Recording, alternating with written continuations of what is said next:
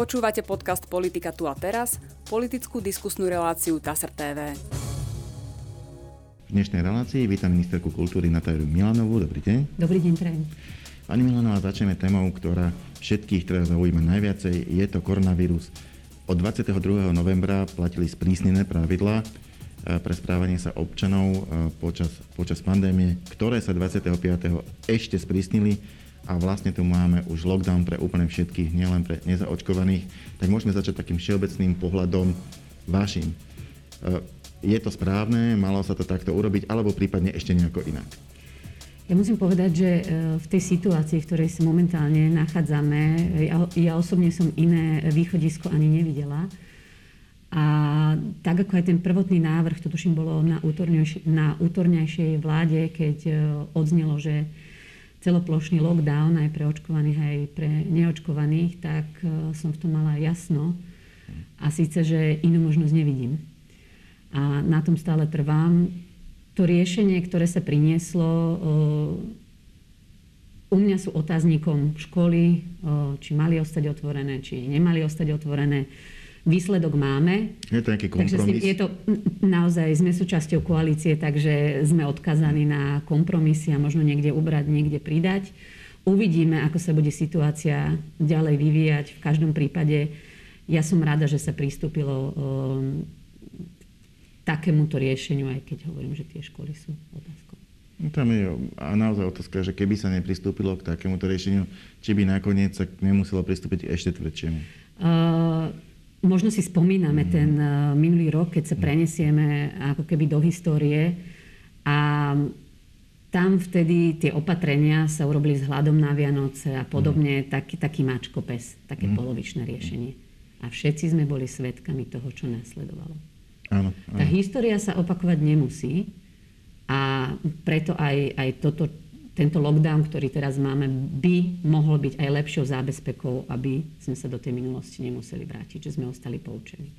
No, v každom prípade do, doteraz sa riadil kultúrna obec kultúrnym semaforom. Mali ste ho spracovaný, aktualizovaný aj na toho 22. novembra, ako to bude fungovať. Mali ste tabulku na, na webovej stránke, ale všetko je asi inak, e, pretože máme tu celoštátny lockdown, je pre všetkých ako to e, ovplyvní ten semafor? Vypol sa úplne? E, momentálne je vypnutý úplne. E, my sme aj ten, ktorý existoval vlastne predtým, aj tú aktualizáciu sme veľmi podrobne diskutovali s konziliom, mm. s odborníkmi, aj s RUVZ.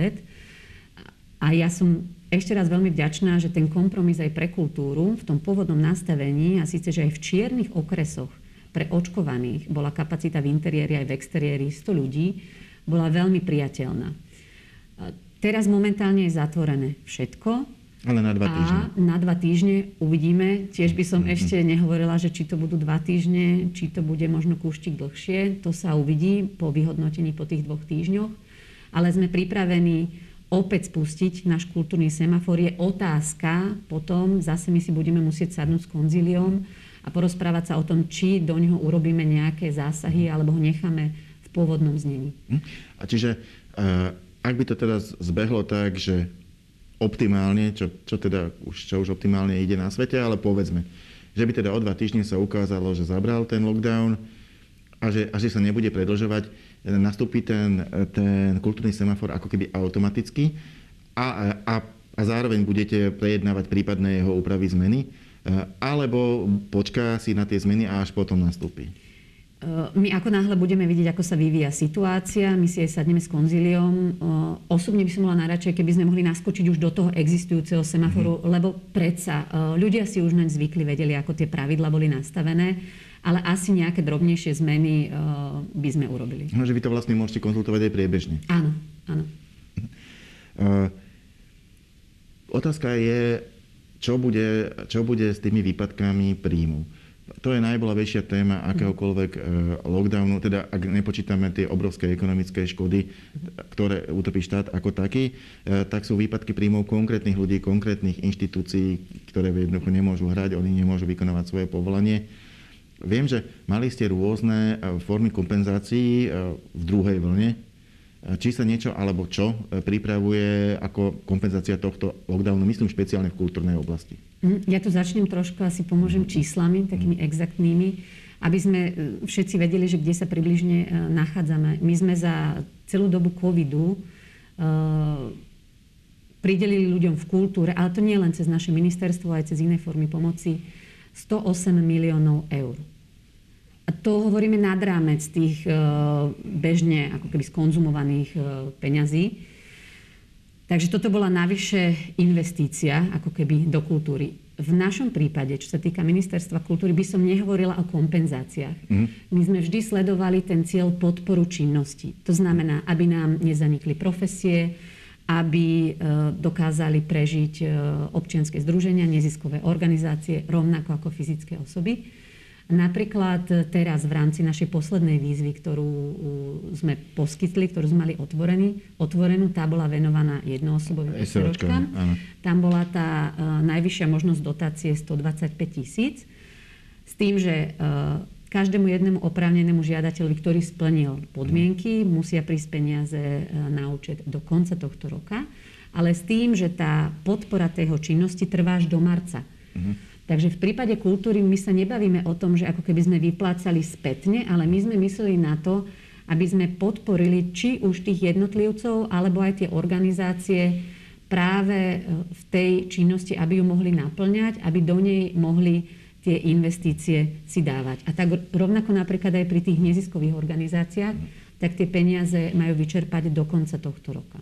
Čiže z tohto uh, pohľadu je ten systém ako keby odolnejší, uh-huh. uh, lebo, lebo počíta s tým, s rôznymi scenármi vývoja, aby som tak povedal.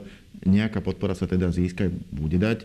Uh, čo sa týka potom tu, tak... môžem no, vás ešte no. prerušiť. No. Um, je dôležité asi povedať, že spúšťajú sa pri tejto zhoršenej situácii automaticky schémy na ministerstve práce, sociálnych vecí. Áno, to som sa chcel opýtať. Na, áno, áno, na ministerstve dopravy, tak ako to bolo predtým. Ale aj ministerstvo hospodárstva plánuje uh, spustiť nájmy. Mm. Takže netreba sa ako keby orientovať iba na ministerstvo kultúry. Samozrejme, máme pripravené tie jednotlivé výzvy. To znamená, vieme ich v nejakej modifikovanej podobe spustiť, ale hovorím, že nie sme iba tá jediná inštancia, ktorá je tu pre e, ľudí pracujúcich v kultúre. Na druhej strane ten systém ste vyľaďovali, e, bolo to celkom pracné, mm-hmm. hlavne preto, že v kultúre pracuje neuveriteľné množstvo ľudí na veľmi rôzne mm-hmm. formy, ako keby pracovného úväzku. Máte tam ľudí zamestnaných, máte tam živnostníkov, máte tam jednoosobové SROčky, máte tam ľudí, ktorí robia iba niekedy ako keby sezónne, niektorí robia viaceré formy, kombinujú. Niekde je na čiastočný úvezok zamestnaný, niekde inde. E, ten systém nakoniec ste vytvorili uh-huh. pre druhú vlnu. Bude teda automaticky pokračovať aj pre tretiu, alebo sa bude nejako priebežne meniť? Uvidíme ešte, koľko bude trvať e, lockdown, uh-huh. uvidíme, či sa bude môcť tá kultúra opäť spamätať a rýchlejšie sa vlastne pozviechať, rýchlejšie naskočiť do toho svojho fungovania. To je všetko ešte otázka, ktorú neviem teraz odpovedať. Dôležité je, že naozaj tie naše schémy boli orientované smerom do budúcnosti. Mm-hmm. Tak eh, tam sme vytvorili podmienky na to, aby eh, tí ľudia, ktorí tie peniaze čerpali, ich mohli využiť následne nespätne. A čo sa týka tých, tej rôznorodosti pracovno-právnych vzťahov, tak to je fakt. Tak ako je rôznorodá kultúra, tak sú aj rôznorodé tie pracovné vzťahy v nej. A musím povedať, že veľmi ťažko, to bol vlastne najväčší problém, s ktorým sme sa na začiatku potýkali, je vydefinovať si tie jednotlivé vzťahy, v akých tí ľudia fungujú. A myslím si, že teraz, ale aj, aj vo, vo výraznej spolupráci s nimi, s ľuďmi z praxe, lebo keby sme to mali zase tak e, na ministerstve kultúry si povedať, že toto bude pre vás dobré, ale nereflektuje to vôbec tú realitu, tak by sa to určite nestretlo aj s takým pochopením z tej druhej strany, aj, aj s tým využitím, lebo my si teraz zoberme, že e, vo výzve na SROčky už sme 12 miliónov vyplatili. 12 hm. miliónov. Podobnú schému malo ministerstvo hospodárstva, to vyplatilo 7 miliónov. Takže naozaj sme tu pomoc zacielili veľmi adresne a veľmi spravodlivo na základe čísel, ktoré e, ľudia uvádzali v daňových priznaniach alebo v účtovných uzavierkach. To znamená bez vypracovania nejakých projektov. Naozaj snažili sme sa, aby celý ten proces bežal rýchlo tak, v ideálnom prípade do troch týždňov, ak, ak prešla tá žiadosť kontrolou, mm. všetko bolo po administratívnej stránke splnené, tak peniaze sa dostali na účet. Dobre, poďme na ďalšiu, ďalšiu tému. Už teda toto, čo bude ďalej, uvidíme, lebo, lebo všetko závisí od toho, ako sa ten lockdown bude vyvíjať, nakoľko zaberie, nakoľko nezaberie. Takže sa tie informácie asi budú priebežne aktualizovať. Ale vy ste dnes e, tu aj preto, že ste začiatkom týždňa otvorili veľkú tému, ktorá sa týka mediálnych zákonov.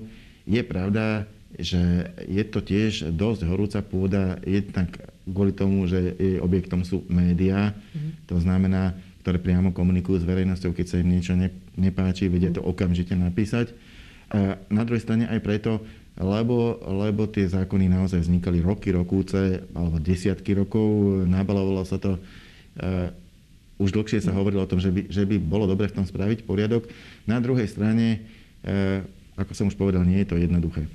Takže by som dal asi prvú otázku všeobecnú. S akou filozofiou ste do toho išli? Čo ste prioritne chceli v mediálnej oblasti riešiť? Ako ste správne povedali, tak e, tie mediálne zákony dlhé roky ostávali nezmenené.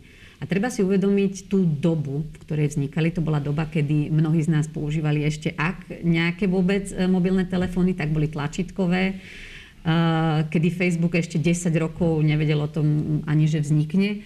To znamená, že týmito našimi zákonmi reagujeme na dobu online, na dobu internetu, na dobu 20. storočia, ale aj chceme posunúť ten náš mediálny priestor na európsku úroveň. Hm, čiže vychádzate mm. z nejakých vzorcov, ktoré ste si našli povedzme v západných e, demokraciách Európskej únie?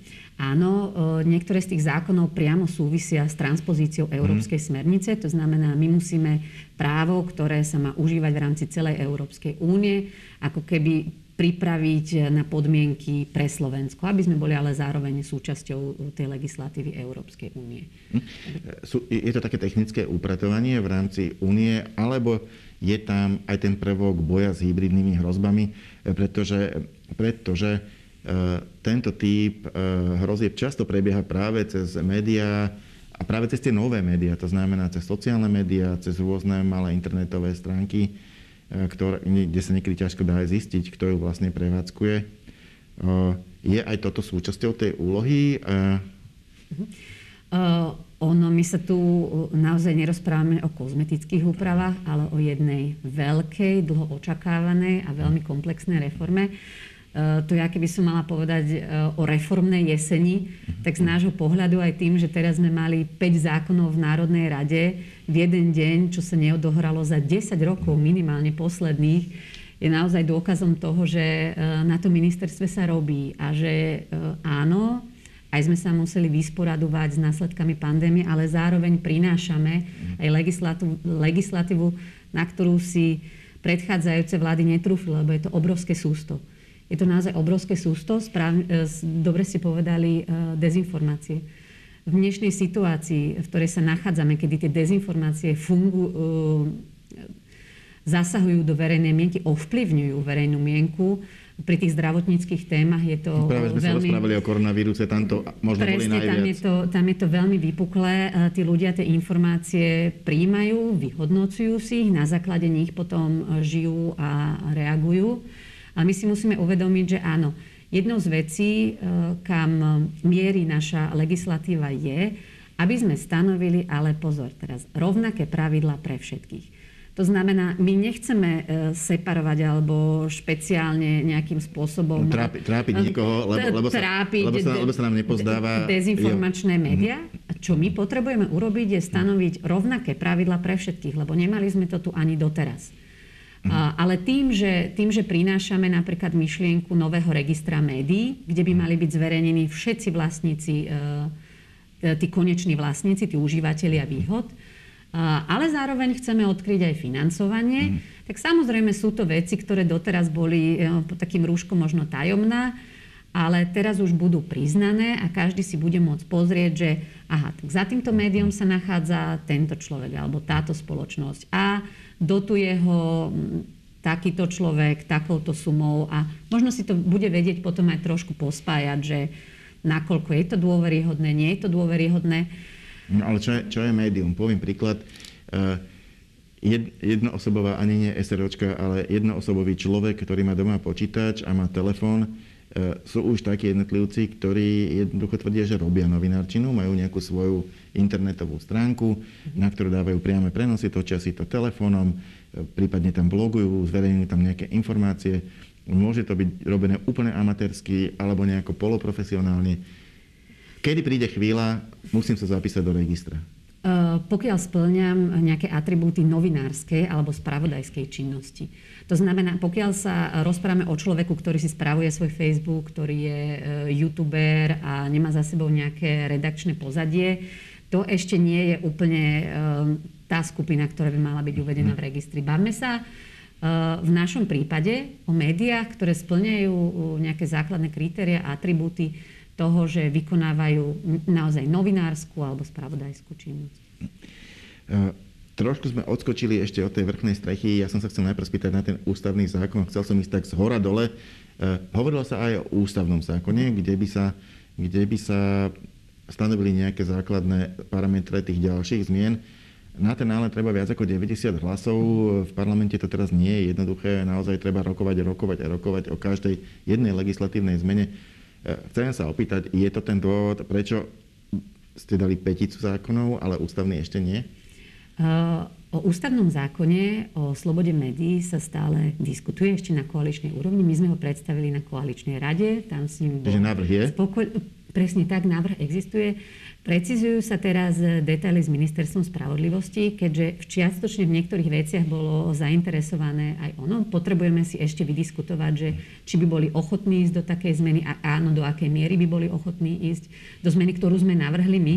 Lebo naozaj e, pre nás je dôležité, aby tento zastrešujúci zákon bol schválený ústavnou väčšinou.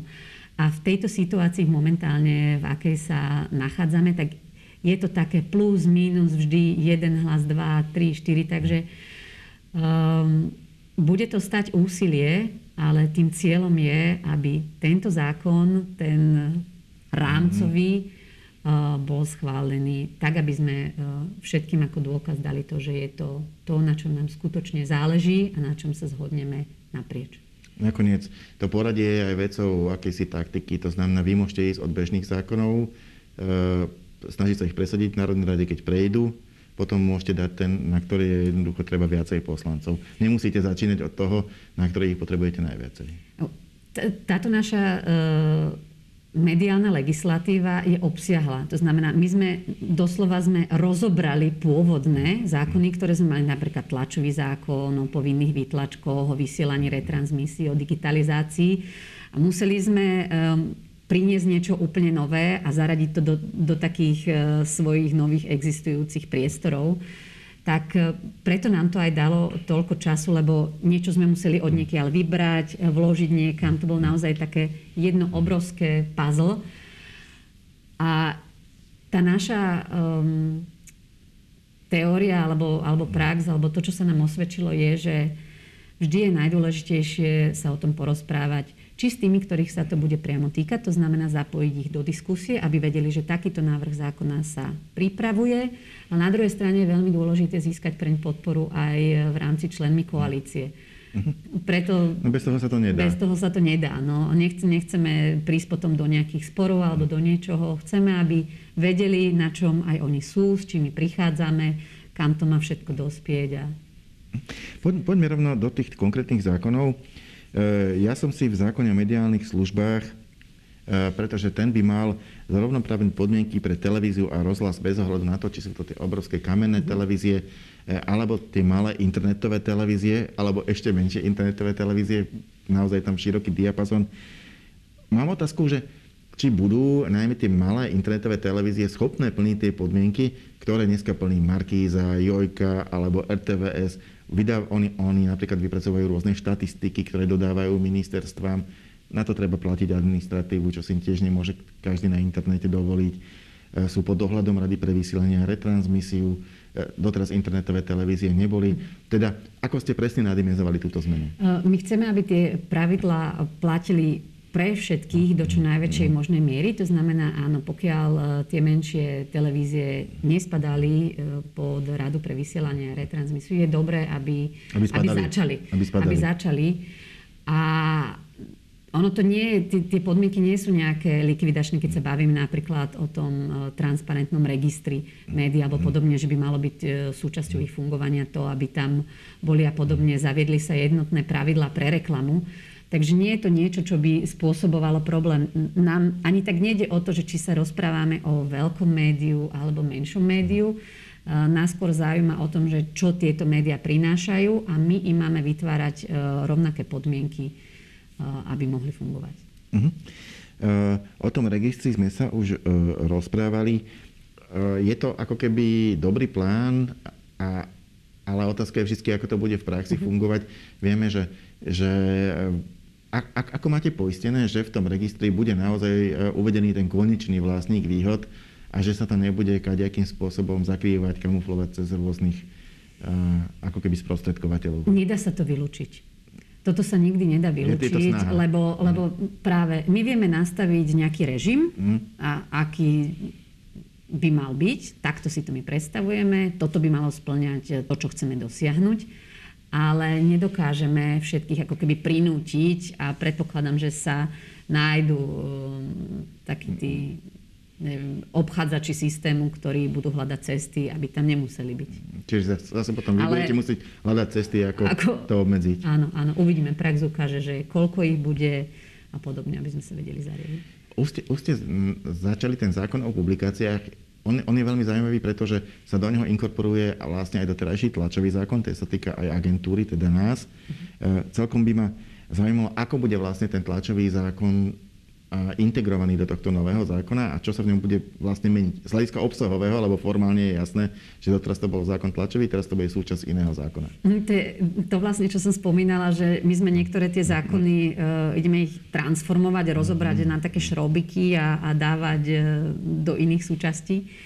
Uh, čo sa týka toho tlačového zákona, uh, respektíve zákona o publikáciách, ten bude súvisieť aj s tým ústavným zákonom. Mm. Lebo niektoré veci z tlačového zákona sa presúvajú na tú vyššiu úroveň, ako mm. keby na tú ústavnú. A čo sa týka publikácií, tam, e, tam máme ochranu zdroja napríklad. Mm. To je vec, a ktorá sa týka... zákona? Lebo ja by som práve ochranu zdroja by som videl, videl v ústave. Uh-huh, uh-huh. My sme pôvodne, uh-huh. uh, pôvodne sme to mali súčasť uh-huh. ústavného zákona ale ochrana zdroja je napríklad aj v, media, v zákone o mediálnych mm. službách a dali sme ju aj sem. Keďže o tej finálnej podobe ústavného zákona sa ešte stále diskutuje, potrebujeme mať mm. túto uh, vec, ktorá je pre nás absolútne základnou záležitosťou. Ochrana zdroja v prípade novinárskej činnosti je pre nás bazálna. Lebo inak vám, to... inak vám veľmi citlivé informácie niektorí ľudia nepovedia, ak nebudú mať garanciu E, že, že ich viete neuviesť a, proste, a nebudete prinútení prezradiť, kto to my sme, my sme ju dokonca ešte trošku posilnili, lebo v praxi sa ukázalo, že e, novinár, pokiaľ bol na výsluchu alebo niekde, tak naozaj tie praktiky boli nemiestne. Uh-huh. A mohlo sa stať, že to vymáhanie, aby prezradil ten svoj zdroj, bolo, bolo také diskutabilné. Preto sme posilnili to, že naozaj to nemusí a ani, ani v podstate nemôže povedať, aby ostal chránený. A tu by som ešte možno chcela podotknúť, že aj v pléne odznela taká trošku dezinterpretácia toho, že čo je to vlastne tá ochrana zdroja. E, niektorí ľudia si ju spájali s ochranou zdroja informácií. Nie. Tu sa rozprávame o, o ochrane zdroja pri výkone novinárskej činnosti. Ano. Aj v tomto zákone je napríklad e, právo na vyjadrenie, ktoré e, bolo predtým v tlačovom zákone. Takže sú veci, ktoré ostávajú z tlačového zákona ako keby tu a sú veci, ktoré by mali byť v tom ústavnom. Mám tu ešte jednu otázku a to na autorský zákon. Je to zase obrovská téma a mám tu na to jednu otázku. Neuveriteľným spôsobom sa to zmenilo. Práve na, práve na internete máte špecializované niektoré stránky, ktoré ani nevytvárajú vlastný obsah, preberajú obsah z iných stránok. Často je to nad z toho, čo sa doteraz považovalo za monitoring. To znamená, bolo povolené, aspoň zatiaľ to mhm. platí, môžete priniesť základnú informáciu, e, spravodajskú dôležitú pre čitateľov z článku iného média, ale len ten krátky výcuc, to, čo je podstatné a to môžete si preniesť na svoje médiá. Boli médiá, ktoré preberali naozaj celé, celé texty. Mm-hmm. Bránilo sa proti tomu ťažko. E, zmení sa to? Dostanú, dostanú autori e, väčší nástroj, ako chrániť e, svo, svoj, vlastne, svoje diela? My zavádzame práve v rámci tohto zákona nové právo pre vydavateľov, aby nedochádzalo k tomu, čo bolo spomenuté, že tí technologickí giganti si prebrali celý článok, ale bez toho, že by odkazovali na pôvodné médium, kde bol zverejnený, ale jednoducho urobili len ani nie, že výcud, prebrali ho celý ako bol, ale zabudli na to, že kde bol publikovaný. Takže túto práve chceme garantovať tým vydavateľstvám, aby po dobu dvoch rokov si mohli potom nárokovať na to, že ak tento obsah e, prebral niekto bez ich súhlasu, konal proti zákone. Mm. Čiže môžu napríklad vymáhať nejakú náhradu ano. alebo Áno, dostávame sa do súkromnoprávneho sporu. Moja posledná otázka k, tý, e, k tejto téme a vlastne posledná otázka tejto diskusie je časová. E, ako vidíte ten rámec toho, kedy by mohla byť táto legislatíva schválená? Povedzme ešte bez toho ústavného zákona, ten necháme uh-huh. zatiaľ, zatiaľ na bok. Čo sa týka uh, teraz dvoch zákonov, ktoré máme v parlamente, tam je predpoklad, že na februárovej schôdzi parlamentu by mali byť schválené. Uh, Teraz bolo prvé čítanie, tým prešli. V rámci druhého čítania môžu prísť nejaké pozmenujúce návrhy. A v ideálnom prípade teda e, na februárej schôdzi, tá januárová, februárová, aby mohli byť schválené. Čo sa týka publikácií, tie sú teraz v medzirezortnom pripomienkovom konaní, takže tie musia prejsť ešte vládou, následne pôjdu do parlamentu a naša ústavná iniciatíva, tak e, tam sme ešte vo forme diskusí, to znamená, ešte sme s ňou neboli ani v medzirezortnom pripomienkovom konaní, takže niekedy v priebehu budúceho roka a jeho prvej časti veríme, že už by mohlo uzrieť svetlo Božie. Ďakujem pekne, to bola posledná otázka našej dnešnej diskusie. Ja za ňu ďakujem pani ministerke Milanovej. Ďakujem veľmi pekne. A my sa v politike tu a teraz stretneme opäť na budúci týždeň. Dovidenia. Dovidenia.